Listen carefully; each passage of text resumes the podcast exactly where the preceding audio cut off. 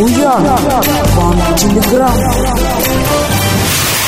Местные средства массовой информации сообщили о больших проблемах у главного производителя свинины в 33-м регионе, ЗАО «Владимирская».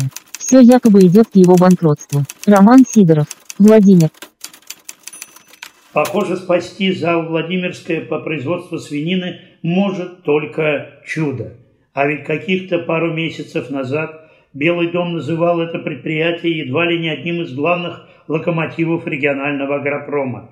Привозил сюда на экскурсию потенциальных инвесторов и даже зарубежных, обещал невиданную финансовую поддержку. И собственники ЗАО поверили на слово Сипягинскому двору.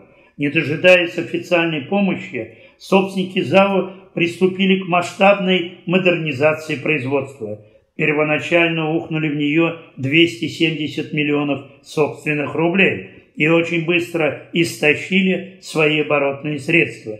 Некогда доходное предприятие, взносы в бюджеты и в небюджетные фонды составляет более 180 миллионов рублей, стало хилеть на глазах. Появились просрочки по коммуналке, по расчетам с подрядчиками, по выплате заработной платы.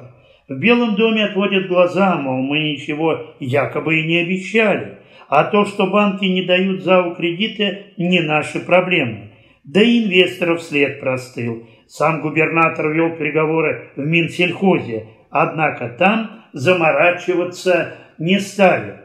Мы готовы согласовать льготный инвестиционный кредит до 5% годовых, расписывается в беспомощности директор департамента сельского хозяйства и продовольствия Белого дома Константин Демидов. Но для этого предприниматель сначала должен этот кредит согласовать с банком и не иметь задолженности перед бюджетом. Получается, круг замкнулся.